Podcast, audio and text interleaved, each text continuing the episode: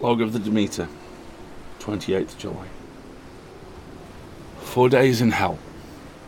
Knocking about in a sort of maelstrom and the wind a tempest. No sleep for anyone. Men all worn out.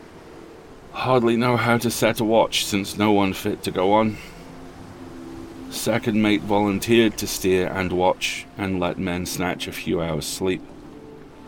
Wind abating, seas still terrific, but feel them less. The ship is steadier.